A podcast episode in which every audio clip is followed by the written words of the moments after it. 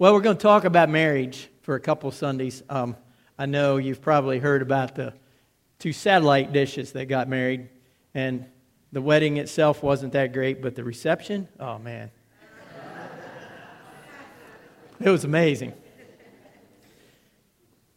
I want to say uh, two things come to my mind to say before I even start today, and that is that some of you are not married, and that may be because you're widowed, or it may be because you're divorced, or just because you're single and we're never were married. And I want to say to you, uh, just because over the next couple weeks here, I'm going to talk about this topic uh, of ideal of marriage. Don't get up and leave, even if you're not married. Listen and learn and pray for the people who are married and pray for those who are preparing to get married or who want to get married or planning to get married and so forth. And I especially want to say, I always think of this and feel so, I guess, sensitive towards those of you who have been married and your marriage failed at some point and you are divorced, even if you are remarried. I know often, sometimes these things um, surface again. And I want to just uh, say to you, that you hope that you please understand that nothing that I say in these sermons about marriage is meant to condemn anyone um, in any way, shape, or form. My heart breaks, as, our, as all of ours does, for the pain that you have endured in whatever uh, failure may have happened to a marriage in the past. but at the same time, this is part of the image of God that we have this union of marriage and it's a very exciting part of our lives, and we want to. I want to take three Sundays. In fact, what I'd like to do um, is next Sunday, and all these are from a, a first beginning of the book of Malachi in the Old Testament. Some thoughts that were there as Malachi was addressing Israel. Um, next week, I would like to talk about the issue of giving, of giving in marriage. The following week, I'd like to talk about the issue of trusting. But today, this issue of choosing. And I want to read the very beginning of the Old Testament book of Malachi. Malachi is the last book in your Old Testament. If you have trouble finding it or you're not familiar with it, it's right before the Gospel of Matthew. I suppose Malachi was one of the last, uh, uh, he, he was one of the, the latest of the Old Testament spokesmen, spokesman, prophets.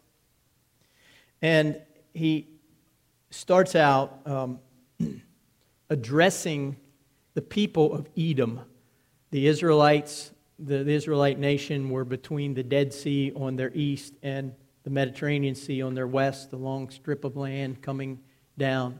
And to the east of them, east of the Jordan River, east mostly of the Dead Sea, which today is the country of Jordan, was a group of people called the Edomites, and they, of course, were descendants of Jacob's twin Esau. Very nasty country that they live in. Um, as I said today, it's the country of Jordan, and it's but, but nasty. I mean, it's just barren. It's just rocks and scrubs and the salt, the salt lake, and it's, it's not a, a friendly environment. They lived in the rocks and the crags at times.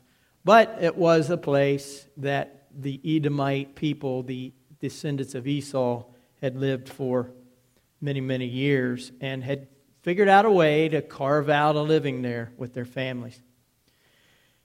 So when he says Esau here, he's not just talking about the person Esau, the historical father of this people, but these people who continually uh, bickered with the people of Israel, and there was warfare at times back and forth.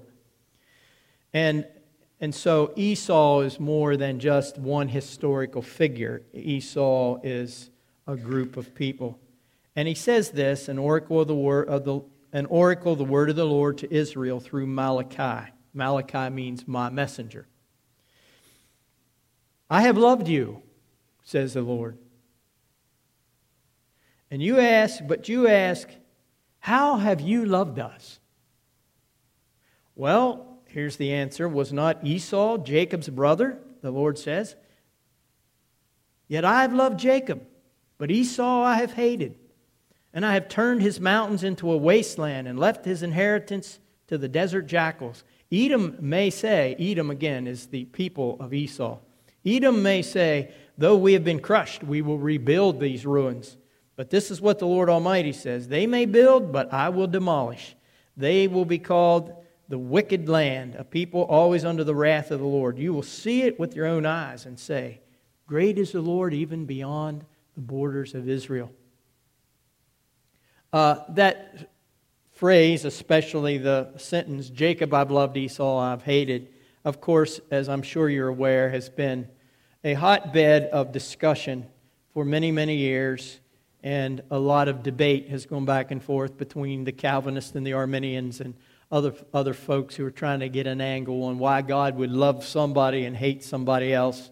And what kind of God is this anyway that would boldly, blatantly say, I love you, but I hate you, when he tells us to love everyone. And he says in the New Testament that he loves all men and wants all to come to repentance. So, what, where, where, where is this thing going? Um, I want to. I will come back to that issue a little later, but let me go back and just sort of highlight this scripture and, and put it in our language and, and the logical flow of it. First of all, the Lord said to the Israelite people, I love you. I do now love you. I have loved you. So, this is why I spring into marriage from this passage, because marriage is a statement of love, it is a lifestyle of love, it is a commitment of love. And so, this is the Lord saying, as we know from other places, I, not, I, I, choose you in the sense that you are my first love. You are my special companion. Over and over, God calls Israel his bride, and he refers to himself as his, her husband, and so forth. And so he, he's simply affirming this relationship. But right away, Malachi pictures the Israelite people in their pride, in their wounds, whatever, um, being a bit skeptical about this and they say, oh, yeah, how? In other words, right. Um, we'd sure like to see. It's easy for you to say you love us. Is there any proof of the fact that you love us? And God's answer is, there sure is. And this is the crux of the God's proof this choosing of Israel. For whatever reason, it says God spoke to Abraham. None of us were there. None of us can explain or understand why God spoke to Abraham that day in the wilderness when he said, Abraham, Abraham, follow me, and I'll take you to a land that you don't know, and I'll make of you a great family, and I'll give to you a land, and you will become the father of many nations. And the stars won't even be as many as your descendants, and all this stuff. God says, I chose you. Which means, by implication, I did not choose anybody else. You want to know the, how, to, how I can prove that I love you? I am choosing you. I have chosen you. And that fact is evident by the fact that I didn't choose someone else. So you can take the very fact that I chose you as a statement that is a carte blanche statement. I love you. That is why I have chosen you. And the proof that I have chosen you is that I didn't, prove some, I didn't choose someone else. And then he talks about the fact that Esau or Edom may kind of uh, sass back about the fact that they were not the chosen ones. And God says, Look, I, I turned their habitation into um, a, a, place that's difficult to live in. In other words, I didn't do them the same kind of favors that I did you. Now, if you've traveled to Israel, you may wonder if it's that much better on the west side of the Jordan River than on the east side. But that's, that's a whole different story. Uh, even if the Edomite people would try to force their way into my inner circle, into my graces, into my choice, even if they tried that, I will shove them away even harder. Because nobody will dictate to me who I choose. And I have chosen Israel. And if the Edomite people cannot, uh, cannot deal with that, if they're jealous and they try to force their love upon me or force me to love them, I, my, my, my answer of no will just get harsher and harsher. because I have made my choice.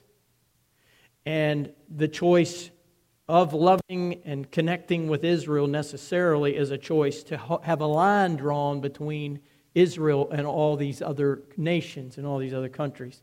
And so the Lord says, Look, even if they try to seduce me into loving them or to force me or to intimidate me, I will still reject that as a claim because I choose who I choose. So think about this in terms of marriage, and it's, it's, uh, it's, it's kind of exciting, even though it seems difficult in a way for these Edomite people. And, and, and I'm going to come back to that because there's more to say there about that. But this is the bottom line as I see it, and especially connecting it with marriage to this statement that Malachi opens his book with. The Lord says here, My proof of choosing you is my refusal to choose someone else and my rejection of every advance of anybody who might want me to choose them. That is the proof. You say, How have you loved us? And I'm explaining to you that I love you, proven through the fact that no one else has your role and no one else has my affection as you do. So, let me tie this into marriage. The sacred and solemn vow of marriage, I think, carries a lot of weight for a number of reasons. One of it one of it, uh, uh, I'm sorry for the misspelling here, one of it is a, because it is a statement of choice. Not only is it a statement of choice, but this is the powerful part of it, it is a public statement of choice. And that little word and that image and that, you know, we had a, we had a wedding here yesterday. Uh, Bryce Mikowski and Dara Murray were married. And it was, a, it was just a great moment for all of their family and all their friends to hear them say, Oh, yes, Reverend, I do. Oh, yes, I will. That magic moment when the, when the, when the love of the heart becomes a public statement. You know, I was thinking about this. When God created the world, He made a very public statement or a stirring or an outcry the Lord didn't do it quietly. He spoke into the cosmic microphone and his word went out and he said, Let there be light. Let there be dry land appear. Let plants appear on the land. Let us make man in our image. And, he, and, and for whoever and wherever they were, God spoke out the desires of what he wanted to do, what he wanted to accomplish, what he was looking. And I thought to myself once, what if it didn't work? I mean, God would maybe be a little embarrassed if He said, Let there be light, and nothing happened. And please don't think that I'm blasphemous for thinking these thoughts. I just, I just realize that when a person is married, they come and they say publicly, This is who I love. This is what I want. This is what I intend to make happen. What if it doesn't work? They're laying it all on the line. They're putting everything that they have out there and they're not holding anything back.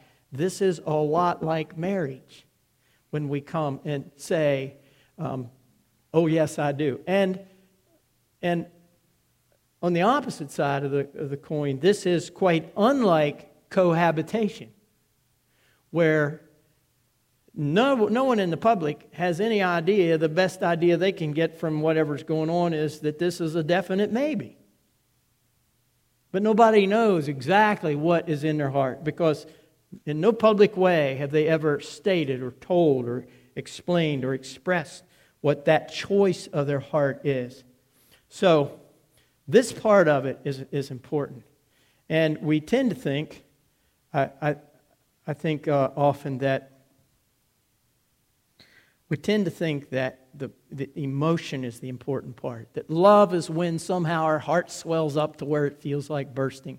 And I want to remind you over and over as the, that the Bible makes it pretty clear that while love may be filled with emotion, that's not exactly what love is. Love is a choice. And so this, this thought of marriage as choosing is really the heart and soul of marriage, past, present, and future. Um, I mentioned this yesterday. If you were here at, uh, at that wedding, you may remember me saying this. But uh, there is never a time in the history of civilization, in any culture or any century, when people have not gotten married. Um, the, the, you know, the social historians will say, well, the origins of marriage are in our prehistory. And I'm simply saying it's a way of saying nobody ever remembers a time when men and women didn't stand up and make a public commitment and follow with a life that they have, that they have chosen to live together. It is a choice. So, briefly, as I know my time's going to go, I want to mention three aspects of that choice. And the first one is this, and probably this is most perhaps important of all. When you, choose, when you marry, when you enter into marriage, when you make marriage work, when you make marriage happy, when you make marriage fulfilling, here's the reason why. You choose a person, not a performance. Performances vary. Performances come and go. We all have good days and bad days. We all have days where we're just humming along like a finely tuned machine, and we all have days where we sputter. we, we don't know whether we're even going to be able to stay on the road. That's okay. Because the choice of marriage is not a choice of a certain performance, it is a choice of a person. And it hopes for a good performance, and it's happy and blessed when there's a good performance. But it realizes that it is not always going to be so, and it is, it is absolutely okay with that reality because the choice is the person. Uh, let me just start by reminding us of this a verse of Scripture that makes it very clear that this is the kind of love God has for us. This this beloved passage in Romans 5 says, God commended or reached out or extended his love toward us while we were still sinners. Now, I ask you what our performance might have been while we were still sinners. And of course, we are all sinners still to the end of our days. But you know what he's talking about. He's saying before we were forgiven of those sins by Christ. And in the days prior to living, prior to being forgiving by, forgiven by Christ or understanding the love of, of God in Christ, uh, some of us in our performance, as far as God was concerned, would be absolute failures. So God did not come to us because he was impressed with us. He didn't come to us because um, he couldn't resist us because our performance was so amazing. Many of us were kind of quite wretched in our performance. Nevertheless, God chose us and extended his love toward us while our performance was abysmal. This is the example that he gives, and this is my point that it proves that he's not after or worried about or or making the decision or the choice based on the performance. This also is very carefully spoken in the vows of the wedding. You know, probably the most familiar part of the wedding vows, of the thing that we that has the ring to it that, that we, we think of often is for better or for worse, or for rich or for poor, uh, sick, in sickness and in health. You know, all of these different you could stack up a whole list of these until death do us part. So, death is the removal of the person. Death has nothing to do with the performance. Death is the removal of the person. So you're saying, until this person is here no more, I make this choice. It's not on whether this person is on an even keel, whether this person is able to compensate me financially for all my trouble, whether this person is sane or insane. That's not what it's saying. It says, until this person is no more.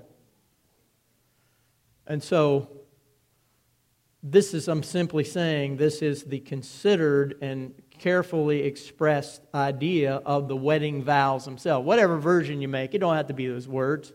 That's not the point. The point is that you're making a promise. And that promise is focused on the person. And this, of course, is really the, the ongoing work of a marriage is to get past the performance, to ignore the performance, to overlook or to forgive or to somehow do an in run around the performance so that you can stay with the person, so that you can keep connecting with the person, so that you can love and hang on to and, and relate to and, and serve that person. You know, I think back in my relationship with Cindy in our day, early days when we were dating. Um, I don't remember exactly what brought this conversation up, but she made my heart stop because at this point I was interested in her. And she just stopped my heart, made my heart stop cold because she told me that uh, in the prayers of her life and the ambitions of her life, there were two things that she had asked God for and prayed about that he, she asked him never to, I guess, burden her life with or bring into her life. One was she did not want to marry a preacher. You laugh. You chuckle, but I wasn't chuckling in that moment. One was that she never wanted to live in Pennsylvania. And of course, at that time, I didn't know where we would live, but I thought that that may be a good possibility because the portion of the United Brethren Church that I knew I was heading into was the pencil called the Pennsylvania Conference, and most of our churches were here. And, and so this was a serious moment for me because I knew where my life was headed. God had called me a long time ago, and I knew what was ahead for me. And now she says, Well, this is what I have, I have asked God not to burden me with. I don't. And, and so, of course, to make a long story short, God did a work in her heart, and she was able to look past my performance to a person that she wanted to love, that person that she that she she in other words she wanted the person more than she didn't want the performance. And she was able to move past that thank the lord and has put up with me for a long time. And not just way back then but many many days since that time when my performance might have disappointed her or might have made her angry she looks she's never left me she's never walked out she's never said well this isn't what i signed up for because she didn't sign up for any particular uh, path. She signed up for a person. She chose. And that's what marriage is. Marriage is that sort of a choice. And whether, as I said, I'm running on smoothly on all cylinders or whether I'm still sputtering, she has not been deterred by the performance. And this is what we choose when we choose marriage. We choose a person. We choose not a performance. Here's a second part that I want to mention. And this is a heavy one because so many marriages fall apart because of competition. And so I want to just remind us that these Edomites were competition for Israel. And God has to speak to them and draw a line and smack them back away and, and say, Get away, get away. Because, because they were trying to interfere. And so the choice is in marriage that you're saying, I choose you over anything that might compete for my affection. I choose you over any competition, whatever shape or size or look or style it may have. If it is competing or wants to compete with my heart and my affection and my commitment and, my, and your priority, it will lose. That's what I choose. That's marriage. um, I put some things, I listed some things in your sermon notes. I could fill the whole page. You could write a page of the kind of things that can become competition to marriage.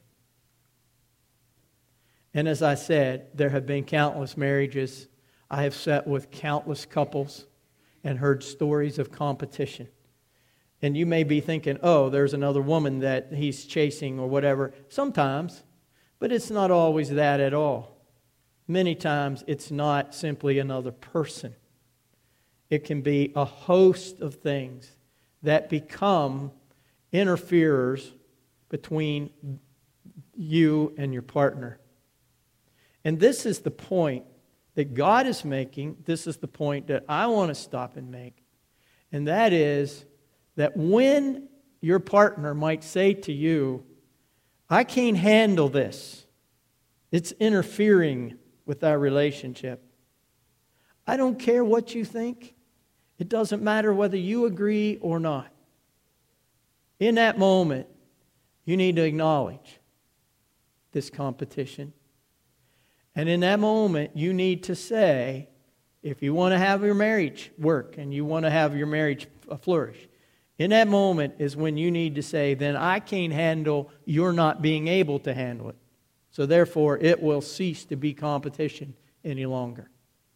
In other words, you are more important to me than anything that, that you believe is interfering. And so whether I agree or not, or whether I, whether I may think it's silly, but if it is in your mind competing with our affection or our intimacy or our, under, our relationship, then I will, I will see that it ceases to exist or to, I will repudiate it as competition.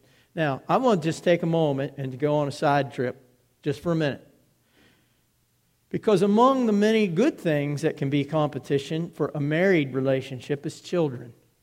And I've sat with so many circumstances where the children were interfering between the couple. And you think, how could this be? Because children are the greatest blessing of all, and children are the product of the marriage, and children, yes, yes, yes, yes. At the same time, there's a whole lot of reasons that children sometimes become competition between the husband and the wife, and they interfere. First of all, when they're small, you all know, we all know about how they have how they want our affection, and they will compete against anything or anyone for our affection. And at times, they, you know, will come and ask daddy, and if daddy says no, they'll run and ask mommy. And if mommy says yes, boy, suddenly mommy's got their happiness. You know, they're happy with, it's usually the other way around, probably. But um, anyway, um, children who need the marriage and value the marriage don't have enough smarts to realize that they can actually interfere with the marriage. And so, if they can somehow or other divide uh, uh, parents from each other or um, somehow cause division, uh, a lot of times they, it's, it's kind of great entertainment for them. But it's not good for the relationship, and they need to be made to understand that they will not succeed in their attempts or even in, their, in, in, those, in that kind of situation. I have seen also many times where children who are no longer at home, even, but who are now adults, interfere because in the different squabbles and the different uh, circumstances of life, sometimes a, a child becomes an ally against the mate. And so this this relationship between a man and a woman becomes a triangular thing where me and the kid feel one way and the mate feels the other way. And so now suddenly uh, the, the need to have somebody back me up in this fight against my, my husband or my wife becomes more important than the relationship with my husband or my wife. And, and, and so the children become, um, at times, uh, like a tool that we can swing at each other in our like a sword that we can use in our in our fight against each other and and sadly tragically this is another thing i want to mention. And i know some of you have gone through this. Some of you have gone through this horrible tragic thing, uh, thing of losing a child. And i have seen way more often than i think would i would have ever seen. I have seen the loss of a child slowly erode and become a significant contributing factor to divorce. I've seen it over and over, and I can't explain it except I have theories about why it happens.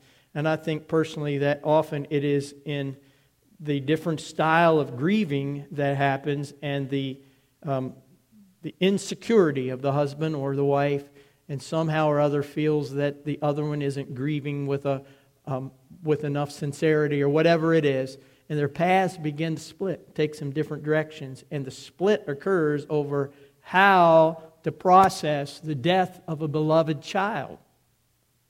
It is tragic beyond words. I, I, I, would, I would venture to say maybe one out of five of couples who lose a child end up divorced. And often it is the loss of the child that first really significantly began to spring them apart in different directions. You would never think that it could be so. You would think that it would only bring them together, but it does not always. And so, um, this, I'm simply saying, when these things begin to compete, here's what we have to say as a husband and a wife. We have to communicate this to the children that if you seek to compete with us, with what we have, you will lose. This is actually the meaning of what God's saying in Malachi. This exactly, you know, theologians have argued over this and, and stumped this around, jumped around this stump for, for centuries. But I'm saying to you, this is the simplest, simple message that the Lord is saying. He didn't despise the Edomite people at all. He helped the Edomite people. There are numerous places in the Old Testament. But the Edomite people attacked the Israelites on several different occasions. And God rejected their uh, God rejected them and punished them for that because they were trying to interfere with the love that he had, with this first love relationship that he had. And so, if I could say it like this God's hatred of them was his objection to their rejection of his wife or of his first love. In other words, if somebody came to me and said, um, you know, you're okay, but I despise your wife, or I will, I'm going to attack your wife uh, very quickly they would probably find out that maybe I'm not so fine as they think. Because I would turn against them and say, You will do no such thing, because her and I are one. So if you attack her, you're attacking me, and, and so forth. You, you, you know, we, we use the phrase, you get your hackles up. And this is what the Lord is saying to them. And it was no different for the Edomites than it was for anyone else. If you reject or you attack this one that I love, then the line that I draw is so clear that if you want to use the term hate, that's fine. I love them and I hate you. In other words, I cannot allow myself to love you in the same way. And the more you try to somehow switch this around, the more you will understand this. Number three, I'm going to go over a tad. I choose submission over self gratification. When we get married, when you, if you're not married, someday you have that wonderful privilege. I hope you can keep this in mind. That the image that we often have culturally of marriage, almost as if somehow we're taking on to ourselves a cook or a chef or a maid or a mechanic or whatever it is, and, and, and we're just, you know, eh, we're, we're increasing our kingdom by getting married is not, is not the, the picture of marriage that the Bible gives. The Bible, uh, put in, in a passage specifically about marriage in Ephesians 5, says, look, we need to submit to one another. And so if I could, if I could mention these two items. Um, the, the first is that we need to realize that it's surrendering our desires to the needs of that other person and seeking to serve them rather than to subdue them. The goal of a marriage is not to have a wife, but to be a husband, or vice versa. Let me say it again. The goal of a marriage is not to have a wife, if you're a man, but to be a husband. Your goal is not to have a maid or a mechanic at your beck and call, but to support and serve this friend, this partner through the thick and thin of your ventures together. You know, Jesus said it like this I didn't come to be served. Now, you know, of course, Jesus was served. Many people assisted Jesus in his earthly mission. He was served. But he said, That's not why I'm here. I didn't come for that. It's not my goal. I didn't come here to see who could help take care of me. And that same thing is true of marriage. 1 Peter chapter 5, speaking of a pastor and a flock, Peter says he ties together these two things. In the same breath, in the same line, he says, eager to serve and not lording it over them. That's a great combination. Eager to serve and not lording it over the other partner. And it's no different for marriage, for the partner that God has entrusted to you. In choosing to be married, we are choosing the submission of our will for the good of the unity or for the purpose of unity. And to surrender my desires and to serve your needs. And I'm sorry when that's not easy. How wonderful life would be if our partners were always so wonderful that they made it easy to submit to them. When you read 1 Peter chapter 3, talks about how the holy women of old used to submit to their husbands. You know what it says? It not only says they submitted to their husbands, but in verse 5 it says they found their hope in God. What that says to me is when it's not easy to submit to your husband or your wife, maybe you're focusing on the wrong place. They found their hope in God.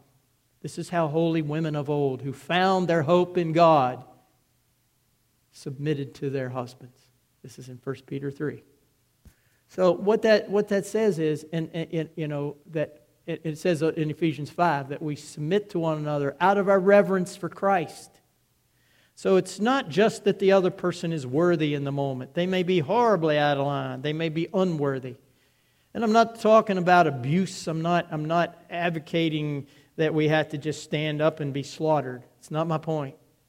But to, to realize that it is through trusting the leadership of God for this person whom I am submitting to, that I am able to see that happen or enable that to happen. When it does work, or when both people want to have that kind of relationship so that we're both seeking to serve each other, it's a foretaste of heaven.